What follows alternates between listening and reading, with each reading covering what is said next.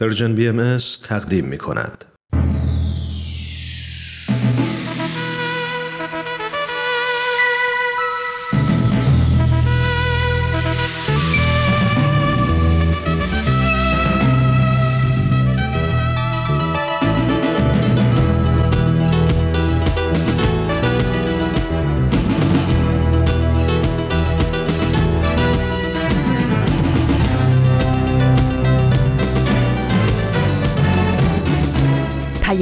دوست.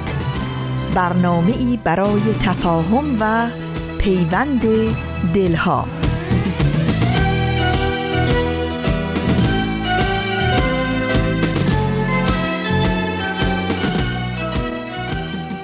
با درودی گرم و صمیمی از فاصله های دور و نزدیک به یکایک شما شنوندگان عزیز رادیو پیام دوست.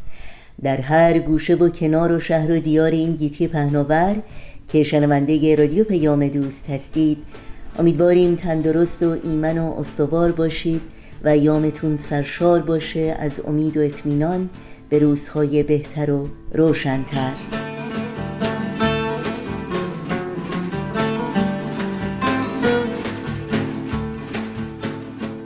نوشین هستم و همراه با همکارانم.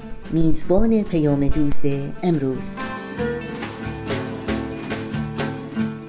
دوشنبه 24 شهریور ماه از تابستان 1399 خورشیدی برابر با چهاردهم ماه سپتامبر 2020 میلادی رو درگاه شمار ورق می‌زنیم و این روزها به یاد تو اتاق مشاوره و در سایه کرونا برنامه هایی هستند که در پیام دوست امروز تقدیم شما می کنیم.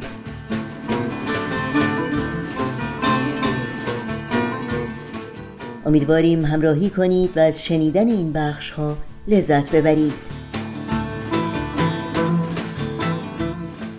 تماس با ما رو هم برقرار نگه دارید و نظرها، پیشنهادها، پرسشها و انتقادهای خودتون رو مطرح کنید. ایمیل آدرس ما هست info at persianbms.org شماره تلفن ما 001 703 671 828 828 و شماره واتساپ ما هست 001 240 560 24 14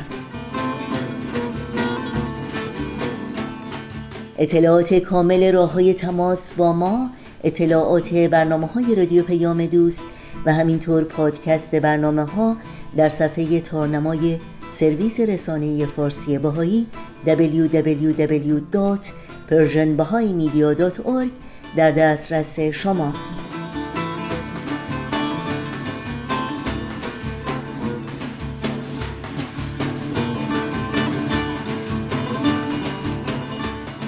شنوندگان عزیز رادیو پیام دوست هستید با برنامه های امروز ما همراه باشید.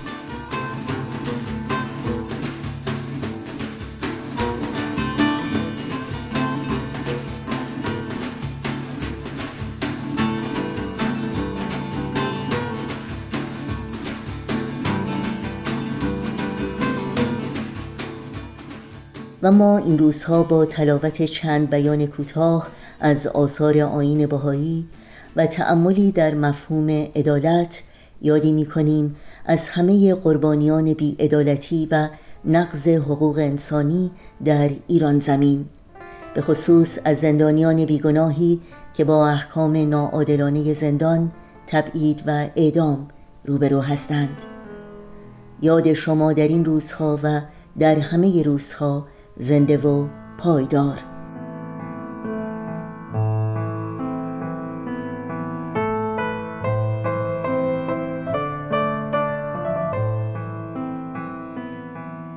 هیچ نوری به نور عدل معادله نمی نماید. آن است سبب نظم عالم و راحت امم.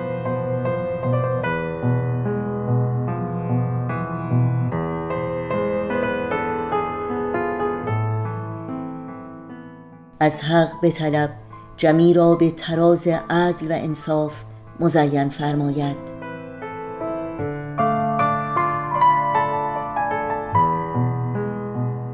سراج عباد داده است. او را به بادهای مخالف ظلم و اعتصاف خاموش منمایید. وقت سکوت مرگ در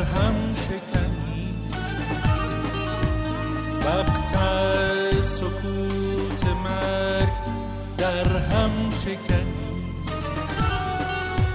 بیداد تو را بلند فریاد کنی.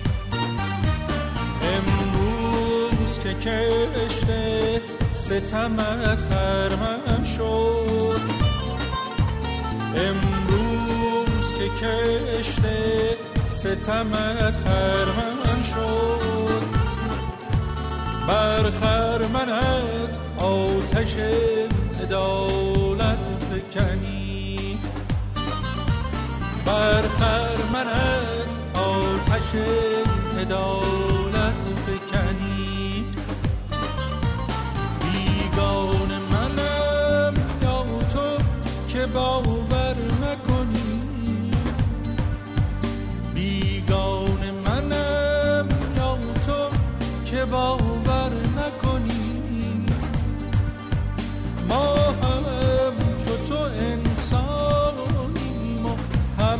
هموطنی ما هم چو تو انسانیم و هموطنی از حد گذرانده ستم را هنوز.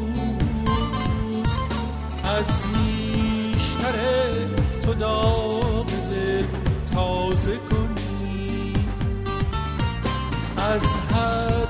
گذرانده ستم را هنوز. از نیشتر تو داغ دل تازه کنی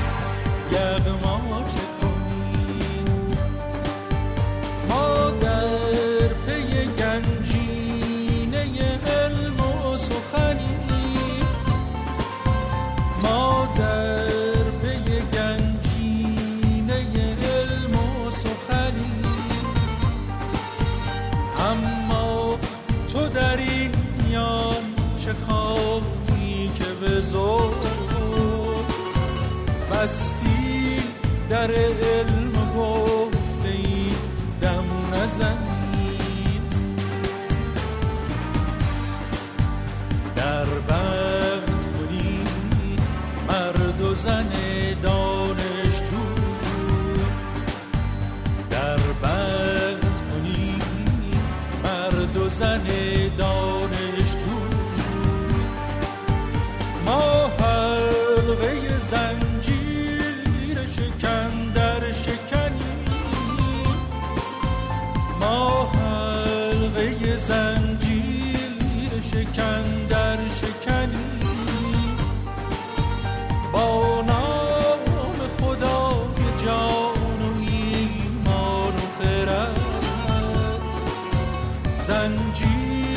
پای علم و بکنی. شنوندگان عزیز رادیو پیام دوست در ادامه برنامه های امروز با بخش دیگری از مجموعه اتاق مشاوره همراه خواهیم بود.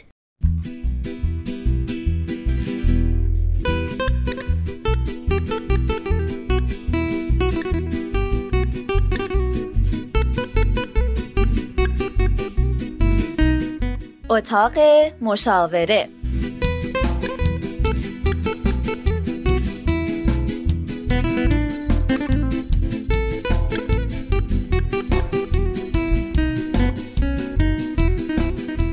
همراهان مهربان فارسی زبانان عزیز من نوید توکلی هستم و این برنامه اتاق مشاوره است. حتما خاطرتون هست که بحثمون هفته گذشته نیمه تموم موند. این هفته بحث میارهای انتخاب همسر رو ادامه میدیم و به پایان میرسونیم. اما برای یادآوری قبل از هر چیز داستان قسمت قبل برنامه رو یه بار دیگه بشنویم.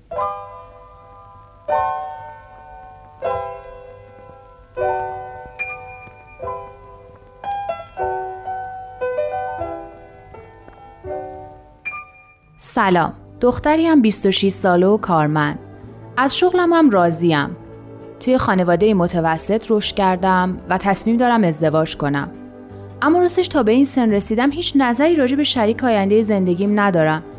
چطوری می‌تونم صد درصد مطمئن باشم که شخص مناسب زندگی من کیه؟ اصلا باید دنبال چه معیارا و ویژگیهایی باشم؟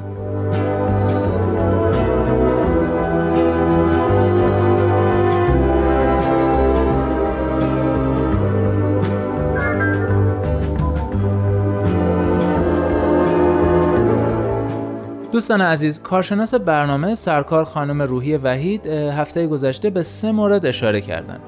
خانم وحید میشه خودتون به موارد هفته گذشته اشاره کنید و بعد بحث ادامه بدیم؟ خواهش می‌کنم. گفتیم که فردی رو انتخاب می‌کنیم به عنوان همسرمون که مطمئن باشیم که هم تمایل داره هم تعهد داره که خودش رو رشد بده در طول زندگی و زمینه های رشد رو برای همسرش هم فراهم کنه. پس در واقع متحد باشه به رشد و تغییر فردی. بله. دومین خصیصه ای که معرفی کردیم این بود که فرد با احساسی باشه. یعنی از احساسات خودش آگاه باشه و این احساسات رو بتونه که با شما سهیم بشه. پس بیان احساس خودش و درک احساس طرف مقابلش رو بلد باشه. بلد باشه یا گفتیم که حتی یاد بگیره یاد تلاش بگیره. بکنه که یاد بتونه از. عهده این. کار بر بیاد. درست. مورد سوم که صحبت کردیم صداقت بود. بله فرمودید صداقت کامل. دقیقا.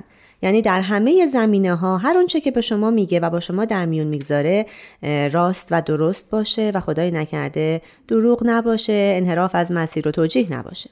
درسته فرمودید که دروغ در واقع می‌تونه کلا اساس زندگی رو به خطر بندازه. دقیقا رابطه رو نابود می‌کنه. خب خیلی عالی. اینطور که یادمه گفتید که دو معیار دیگه در واقع هنوز مونده که میشنویم. تو گفتیم که به مهمترین هاش اشاره می‌کنیم درسته. دیگه. این دوتای دیگه که حتما دلم می‌خواد که گفته بشه یکیش مسئولیت پذیری هست. یعنی مطمئن باشین در فرد مورد نظرتون بگردید و ببینید که به بلوغ رسیده آیا به اندازه کافی رشد کرده یعنی می‌تونه روی پای خودش بیسته. در واقع ما دنبال استقلال فکری میگردیم و البته مالی. دستش تو جیب خودش باشه. هنوز از پدر مادرش به صلاح خرجی نگیره. یا رأی و نظر خودش رو بدونه تو موارد و مسائل مختلف چیه و بتونه بیان بکنه. از طرف دیگه آدم خوشقولی باشه وقت شناس باشه روی حرفی که می‌زنه وایسه و برای وقتی که دیگران به او اختصاص میدن احترام قائل باشه. پس توی رفتارهاش و گفتارهاش محترم و معدب باشه. خودش رو باور داشته باشه. اینا همه نشونه های اون مسئولیت پذیری هستا. خودش رو باور داشته باشه اعتماد به نفس داشته باشه. و شاید نکته مهم اینه که ما اغلب دنبال کسی هستیم که هی ازش می‌پرسیم که ما رو دوست داری؟ منو چقدر دوست داری؟ در واقع دلم می‌خواد که اون به ما علاقه و عشق داشته باشه. و غافلیم از اینکه این فرد اول باید خودش رو دوست داشته باشه. باید دقت کنیم که چه رفتاری با خودش داره. چقدر خودش رو قبول داره به خودش افتخار می‌کنه. چقدر برای شکستای زندگیش دلیل و بهانه میاره و دیگران رو مقصر می‌دونه. این دوست داشتن خود خیلی مهمه و خیلی حد و مرز حساسی داره. یعنی نه از این ور بام بیفته نه از اون طرف. آها یعنی خود چیفته نباشه از اون طرف. دقیقا. انقدر خودش رو قبول نداشته باشه که در واقع به خودخواهی و خودبینی برسه. نه اونقدر کم مثلا به خودش اعتماد به نفس و علاقه داشته باشه که اجازه بده تا بقیه ازش سوء استفاده کنن و مورد آزار دیگران قرار بگیره. در واقع خود دوست داشتنی که به عزت نفس و آرامش این فرد در رفتار و منش و گفتارش منتهی بشه باید دیده بشه. بسیار خب پس معیار چهارممون در انتخاب همسر مناسب شد. مسئولیت پذیری که البته خودش موارد زیادی رو در بر می‌گرفت. دقیقا مرسی. پس اجازه بدید یه استراحت کوتاه بکنیم بعد برمیگردیم.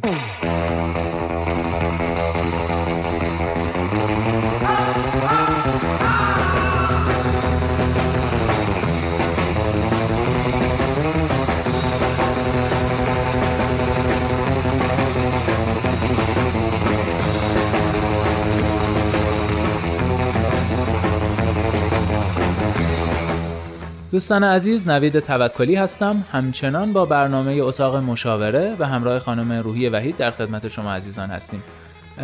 موضوع این برنامه معیارهای انتخاب همسر که هفته گذشته و این هفته چهار موردش رو با هم مرور کردیم. مورد پنجم رو از خانم روی وحید میشنویم. خواهش می‌کنم. مورد آخر این هستش که فرد مورد نظر ما کسی باشه که دید مثبت به زندگی داره. این خیلی مهمه که آدم ها اگه خیلی بخوان بدبین باشن نمی‌تونیم در کنارشون زندگی بکنیم و خوشبخت باشیم. آدمی که مدام به مشکلات و شکست ها توجه می‌کنه روی این شکست ها متمرکز میشه.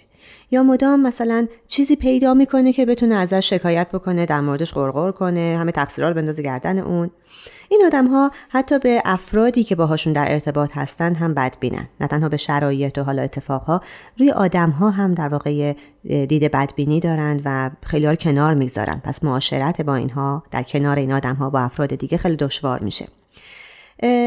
فرد مورد نظر ما آدمی باید باشه که نگذاره نگرانی بهش غلبه کنه.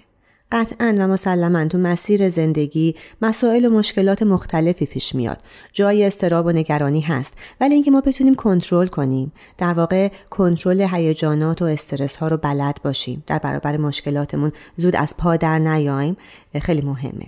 پس میشه این آدم رو در واقع تو شرایط مختلف زیر نظر داشت چک کرد که در شرایط سخت قر نمی‌زنه از مشکلات فرار نمی‌کنه. سعی می‌کنه که مسائل رو حل بکنه و روش های حل مسئله رو بلده. اینو خیلی راحت میشه حل کرد. مثلا اگر با فرد مورد نظرتون در مورد آیندهتون صحبت بکنین در مورد زندگی مشترکتون پیشا پیش یه نگاهی داشته باشین. روی مسائلی مثل اینکه خونه رو کجا بگیریم چه حدی برای اجاره بپردازیم دخل و خرجمون چطور باشه روی تربیت فرزندانمون پیشا پیش نگاهی بکنیم و صحبتی بکنیم همه اینها نشون میده که این آدم متمرکز روی سختی ها و نشدن ها و در واقع نبودن هاست یا نه. متمایل به اینکه حل کنه و به توافق و سازش برسه و راه حل پیدا بکنه. این خیلی مهمه.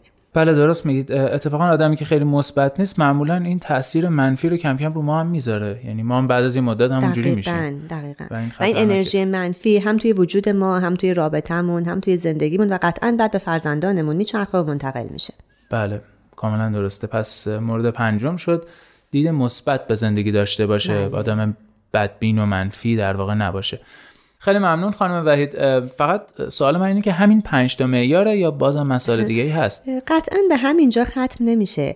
منتها ببینید ما هر چقدر بخوایم بیشتر در این زمینه صحبت بکنیم می‌رسیم به اینجا که هی ذهنمون رو مرتب بکنیم هی خودمون رو شاید بهتر بشناسیم که نیازهامون رو بهتر درک بکنیم که حالا بخوایم که فردی که در کنار ما قرار می‌گیره به نیازهای ما پاسخ بده مدل ما مثلا فکر بکنه یا حتی یه جوری مکمل ما باشه. و این کار رو خیلی دقیقتر و طولانیتر و سختتر می‌کنه. من نیتم این بود که برای معاشرت های اولیه وحله های ابتدایی که فکر می‌کنید که اون جاذبه یا حالا به قول اینجایی ها اون کمیستری اون حالت احساسی بین طرفین برقرار میشه یه معیار و ملاک آماده تو ذهنمون داشته باشیم که حداقل سه چهار تا رو چک بکنیم سریع که اتفاقا اهمش هم هست. بگیم خب اگه این سه چهار تا رو داره پس تازه من می‌تونم وارد یه معاشرت منظم نزدیکتر با این فرد بشم و حالا به مسائل دیگه بپردازم. قطعا به همین تعداد ختم نمیشه. ولی همونطور که عرض کردم اینا شاید گام های اولیه است و مهمترین ها بسیار خوب. یه سوال دیگه من دارم ولی یه استراحت می‌کنیم برمیگردیم اونو می‌پرسیم.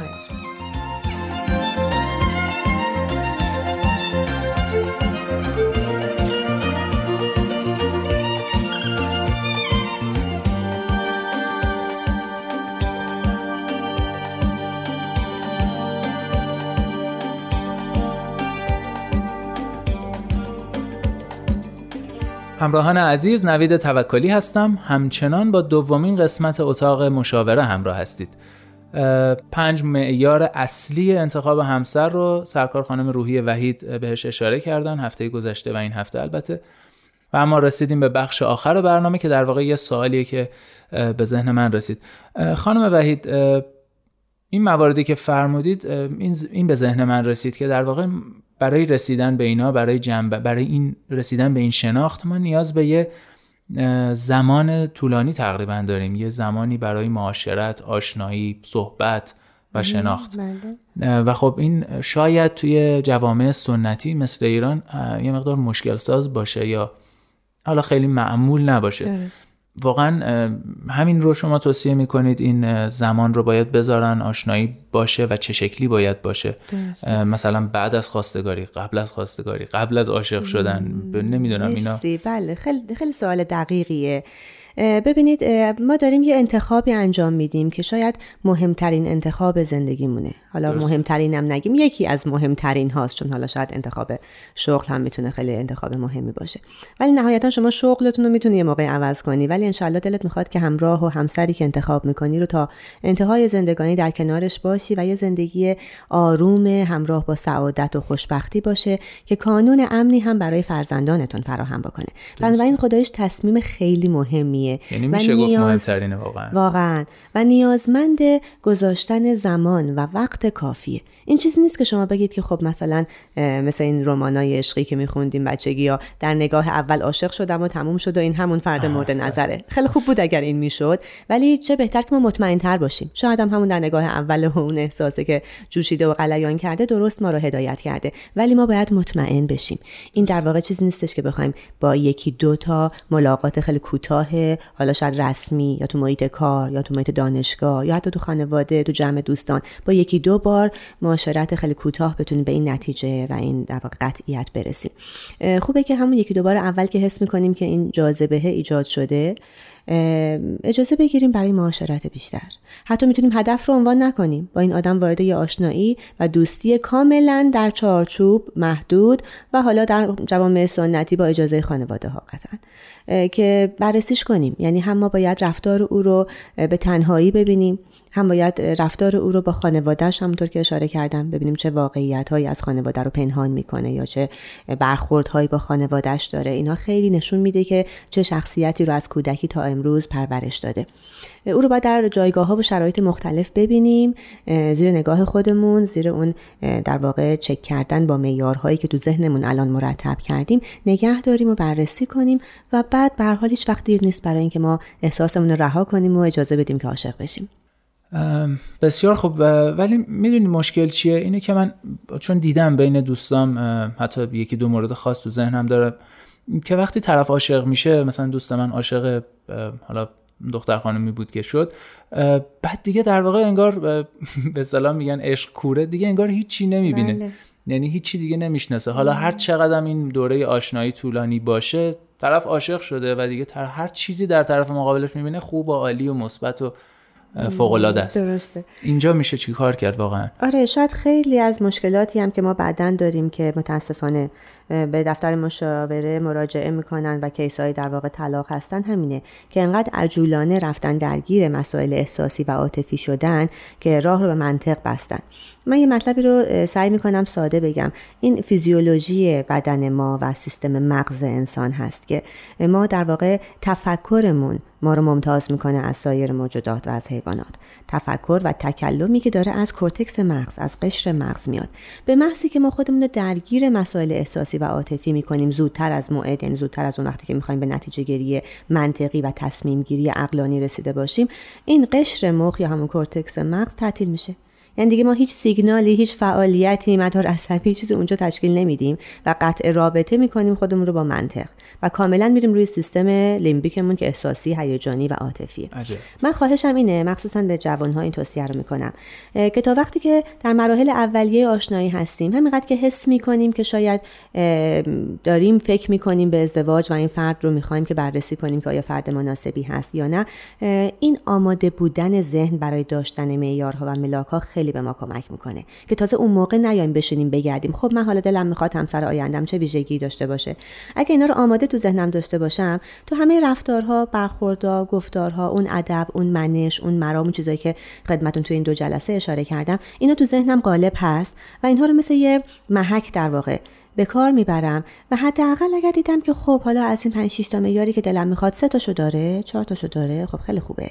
حالا می‌تونم معاشرت رو نزدیکتر بکنم و با مشورت خانواده ها و بالاخره یه جوره نزدیکتری وارد بشم. وگرنه واقعا خودمون رو درگیر احساسی و عاطفی نکنیم. من خواهش می‌کنم اول نگذاریم که احساسات ما غلبه بکنه بعد بیایم دنبال منطق بگردیم چون دیگه نهایتا رو پیدا نمی‌کنیم.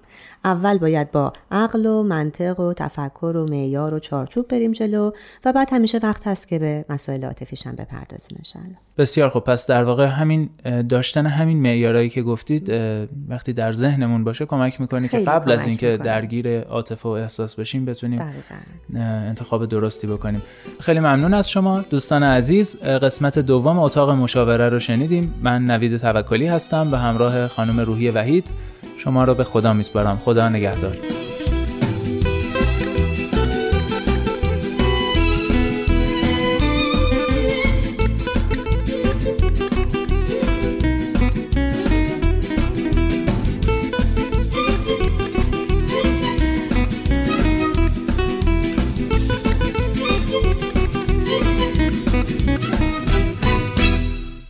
شما شنونده برنامه این هفته اتاق مشاوره از رادیو پیام دوست بودید.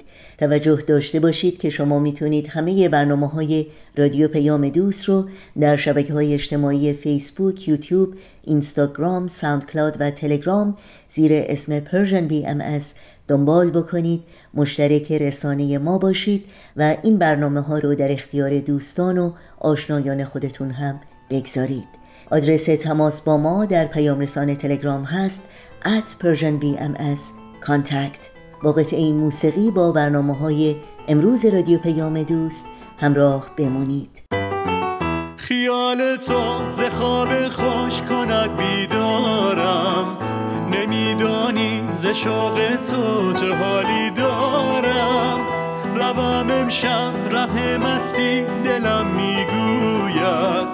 که عشق تو کند آخر گرفتارم. بیا دست تو را گیرم روم بی پروا. به دنیایی که در چشمم بود چون رویا. تو دستت را به دست من اگر بسپاری. شبم یار وفادارت در این دنیا. نمی‌خوام نمی‌خوام. که تو یار من باشی. نمی‌خوام نمی‌خوام به کنار من باشی. نمی‌خوام نمی‌خوام که خورم فریب تو. تو چرا نمی‌خوای که شبم نصیب تو؟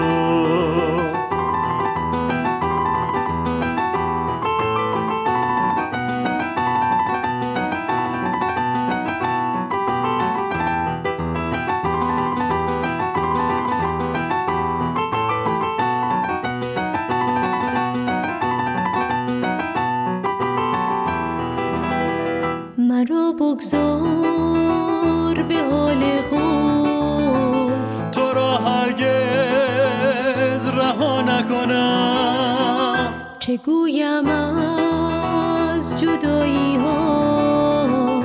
دل از عشقت جدا نکنم. ز من بگذر که افسونگر چو دنیایی. تو را خواهم که شیرین طرز رویایی.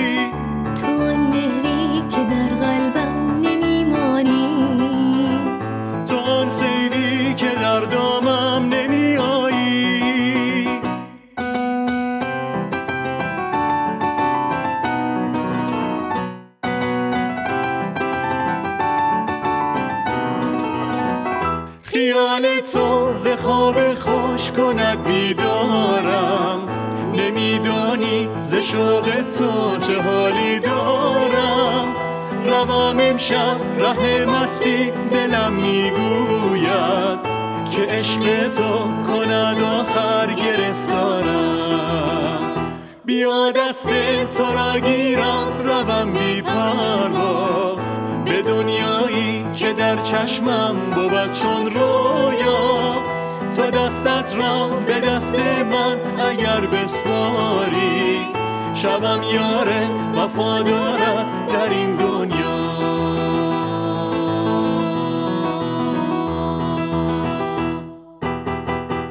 شنوندگان عزیز در این ساعت از برنامه های این دوشنبه رادیو پیام دوست به پریسا ثابت و بخش تازی از مجموعه در سایه کرونا گوش می‌کنیم سال 2020 ویروس کووید 19 زندگی هر کدوم از ماها رو در سراسر دنیا به نحوی تغییر داده. تا الان که این برنامه در حال ضبط شدنه بیش از 8 میلیون نفر در سراسر دنیا به این ویروس مبتلا شدن و بیش از 440 هزار نفر جونشون رو از دست دادن. بعضی کشورها تونستن سریع وارد عمل بشن و طی مدت کوتاهی همهگیری رو کنترل کنند و به یک وضعیت ثبات برسن. بعضی کشورهای دیگه وارد فاز دوم شدن و بعضی هم در این میون هنوز در حال دست و پنجه نرم کردن هستن. صرف نظر از اینکه در چه کشوری زندگی می کنیم و در چه مرحله هستیم در این دوران تجربه های مشترکی داشتیم.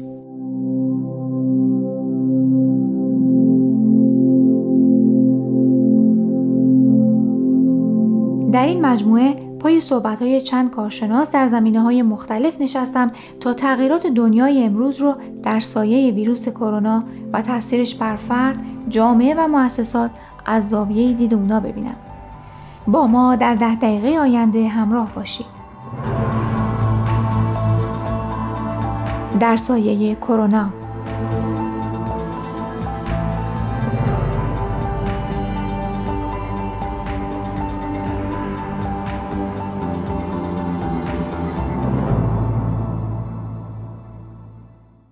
مهمان این هفته آقای دکتر هوشمند بدیعی، مدرس، معلف، پژوهشگر و سخنران در زمینه اقتصاده.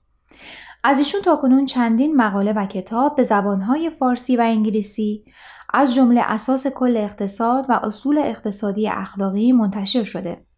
آقای دکتر بدیعی با تمرکز بر اقتصاد اخلاقی و بر اساس اصول بهایی مدل اقتصادی پیشنهاد کردن با عنوان الگوی اقتصاد پایدار ملهم از آثار بهایی که مورد توجه متخصصین اقتصادی قرار گرفته. موضوع این برنامه ادامه تاثیر کرونا بر کسب و کارهای کوچکه.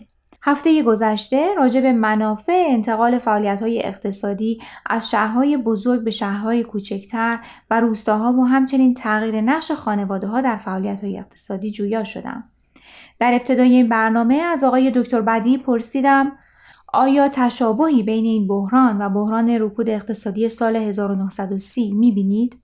خب من نمی‌خوام زیاد وارد اقتصاد بشم فریسا خانم در این صحبت و اگر وارد اقتصاد بشیم اون وقت بحث طولانی خواهد شد و شاید خود این سوال و بحث در مورد این احتیاج به وقت زیادی داره ولی به طور خلاصه خدمت کنم بحران اقتصادی سال 1930 پنج سال طول کشید. بحران اقتصادی 2008 بین سه تا پنج سال طول کشید. این بحران حدود فقط 6 ماهه که شروع شده. لذا خیلی زود هست که پیش بینی بکنیم بحران کنونی چه مدت طول خواهد کشید و آیا رکود دیگری در پیش خواهیم داشت یا نه. همش بستگی به این داره که چه مدت طول خواهد کشید که این ویروس از بین بره. و در عین حال چه, چه مقدار به دولت ها و سازمان های تجارتی و مردم لطمه وارد شد. اگر می‌خوایم ببینیم که تشابهاتی بین این بحران و 1930 وجود داره از چند لحاظ بعد در سال 1930 پول چاپ شد در این بحران هم می‌بینیم که پول زیادی چاپ شد. در بحران 1930 نرخ بانکی خیلی اومد پایین الان هم به همین صورت. 1930 بیکاری در سطح بالا بود الان هم به همین صورت. در 1930 قرض بالا رفت از طریق دولت ها الان هم به همین صورت. بنابراین یک تشابهاتی می‌بینیم بین 1930 و این بحران. لذا سوال این هست که آیا تشابهات بین بحران 1930 و این بحران وجود داره یا نه؟ جواب هست بله. و آیا باید منتظر یک بحران اقتصادی دیگه باشیم جواب اینجا هست که خیلی زوده که راجع به این بخوایم پیش بینی بکنیم. و این هست که با اجازه شما بنده هم پیش بینی نمی کنم بذاریم بحته این کرونا ببینیم کی از پیش ما میره که ما خیالمون جمع بشه برای یک زندگی رو.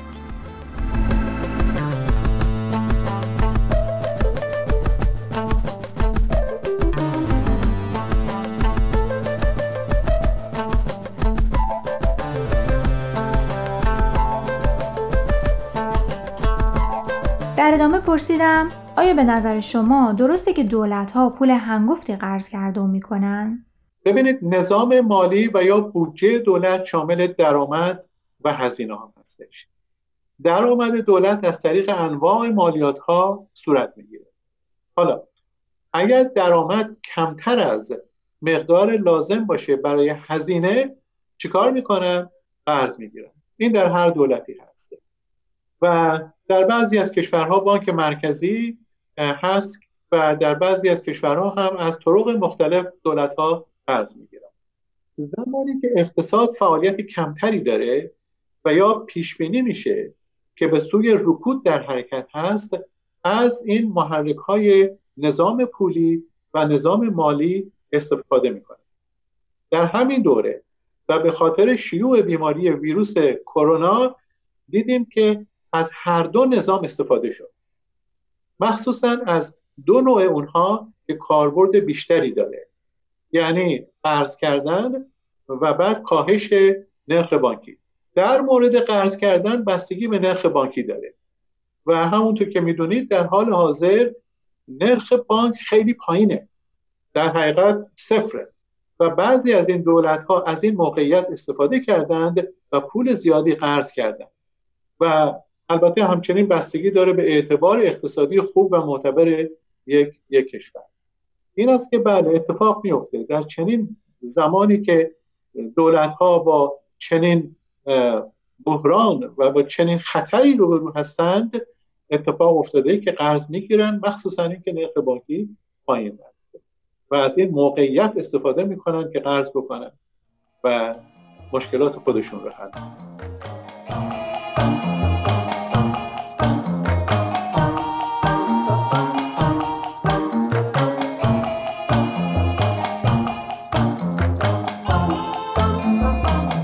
در انتها از آقای دکتر پرسیدم آیا با شیوع ویروس کرونا بینش جدیدی در نسل جوان به وجود اومده؟ بله یک بینش جدید به وجود اومده در همه انسان ها از جمله در جوانان و حتی در کودکان در نوجوانان و در جوانان. ببینید این خانه نشینی برای همه سوالاتی به وجود آورده. بینش جدید این هسته که در این راستا ما همه با همیم. چه خوب و چه بد. که ما همه عهد یک خانواده بزرگتر هستیم. که این ویروس مرز و بومی نمی‌شناسه. که این ویروس تبعیضم قائل نیست و به همه داره حمله می‌کنه. بدون توجه به رنگ پوست، ملیت، جنسیت و نوع مذهب. بینش جدید این هست که ما می‌خواهیم فردایی داشته باشیم که بهتر از ویروس باشه. اینا بینش جدید. حالا این گونه رخ دادن ها ارز کنم وقتی جوانان ما می‌بینند این رو حس می‌کنند. این کودکان ما نوجوانان ما این جوانان ما وقتی می‌بینن که الان چندین ماه خانه نشین شدن براشون سوال پیش میاد. و وقتی که این بیانیه های قشنگ رو می‌بینند اون حس نودوستیشون به عبارت دیگه گل می‌کنه. لذا در آینده نزدیک همین بچه ها این کودکان این نوجوانان و این جوانان وارد بخش های مهم جامعه می شوند و برنامه ریزانی خواهند شد در بخش های خصوصی و در بخش های دولتی. و اینها با توجه به بینش جدیدی که به وجود اومده برنامه هایی به وجود خواهند آورد که کل جامعه بشری به یک نوع سعادت و خوشبختی برسه. برنامه های خواهند ریخت که محیط زیست حفظ بشه. این جوانان پریسا خانم مدیران خوبی خواهند شد. رهبران خوبی خواهند شد. اصول برنامه ریزی بر اساس انصاف و عدالت برقرار خواهند کرد و در جامعه پیاده خواهند کرد و لذا این طبقه جوان با این بینش جدید وارد جامعه خواهد شد. و از اونجا که این حب ارز کنم که بشر دوستانه در همه انسان ها هست باید امیدوار باشیم که هر گونه استثمار و تبعیض و هر گونه تعصباتی از بین خواهد رفت. این گروه جوان دنیا رو به صورت درسته که همه ما عهد یک خانواده بزرگتر هستیم به حرکت در خواهد آمد. این همیشه این طبقه جوان بوده که باعث حرکت در جامعه شده و این بار هم همین طبقه جوان با بینش جدیدی که به وجود اومده بهترین ها رو برای جامعه بشری به وجود خواهند آورد. حالا با این بینش جدید ارز کنم که بسیاری از خانواده ها علاقمند به داشتن یک زندگی بهتر و سالمتر هم هستند. و در اینجا می‌خواستم پیشنهاد بکنم که این جوانان عزیز ما چطور باید خودشون رو آماده بکنن برای بعد از ارز کنم که این پندمی. و این طرز بینش جدید فرصتی برای جوانان به وجود میاره که در فکر تولید آن گونه کالا و خدماتی باشند که برای یک زندگی سالم مناسب هست لذا فرصتی است مخصوصا برای جوانان که به فکر آنگونه نوآوری هایی باشند که در آینده نزدیک تقاضا کنندگان مسئول وارد بازار خواهند شد و منظور از تقاضا کنندگان مسئول این هست که تقاضای آن گونه کالا و خدماتی که به یک اقتصاد پایدار و سالم بیانجامه. لذا به نظر بنده این جوانان عزیز ما با بینش جدیدی که اکنون به وجود آمده نه فقط در زندگی خودشون می‌تونن موفق باشن و یک زندگی خوبی رو به وجود بیارن بلکه این طبقه جوان هست که با این بینش جدید می‌تونه یک دنیای بهتر برای عالم انسانی به وجود بیاره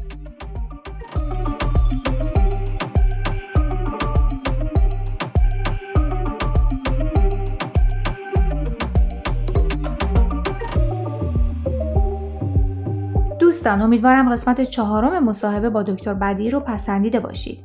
هفته آینده آخرین قسمت مصاحبه با آقای دکتر بدیعی رو برای شما پخش می‌کنیم. و ایشون درباره مفهوم اقتصاد اخلاقی که در کتابشون به نام اقتصاد و آین بهایی به اون اشاره کردن صحبت خواهند کرد. لطفا با ما در تماس باشید و اگر سوالی دارید که مایلید با مهمانان برنامه در میون بذارید از طریق واتساپ و یا تلگرام و یا شماره 001 240 560 2414 تماس بگیرید. منتظر دریافت سوالات، نظرات و پیشنهادات شما هستیم.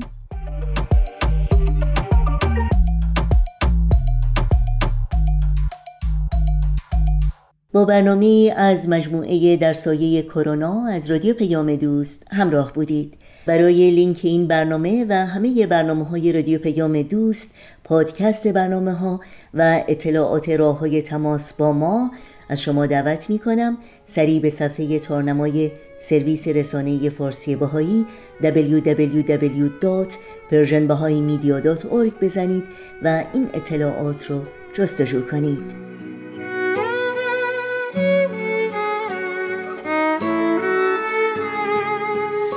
به یادت شبی دل به دریا زدم به دشت نگاه تو معوا زدم. از این عاشقانه چه در من شکفت که آسان دمی پشت به دنیا زدم. نجاتم بده من رهانیستم تو را لحظه ای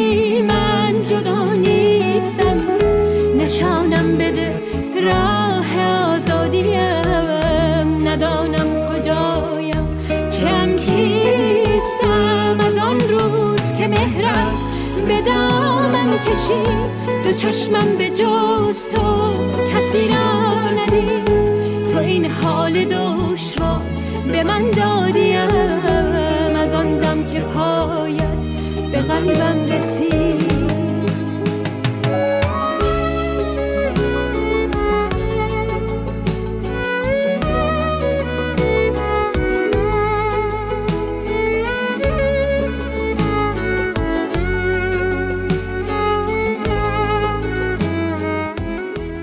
برنامه های این دوشنبه رادیو پیام دوست هم در اینجا به پایان می‌رسه. همراه با تمامی همکارانم در بخش تولید رادیو پیام دوست از همراهی شما سپاسگزاری می‌کنیم و خدا نگهدار میگیم. تا روزی دیگر و برنامه دیگر شاد و پایدار و پیروز باشید.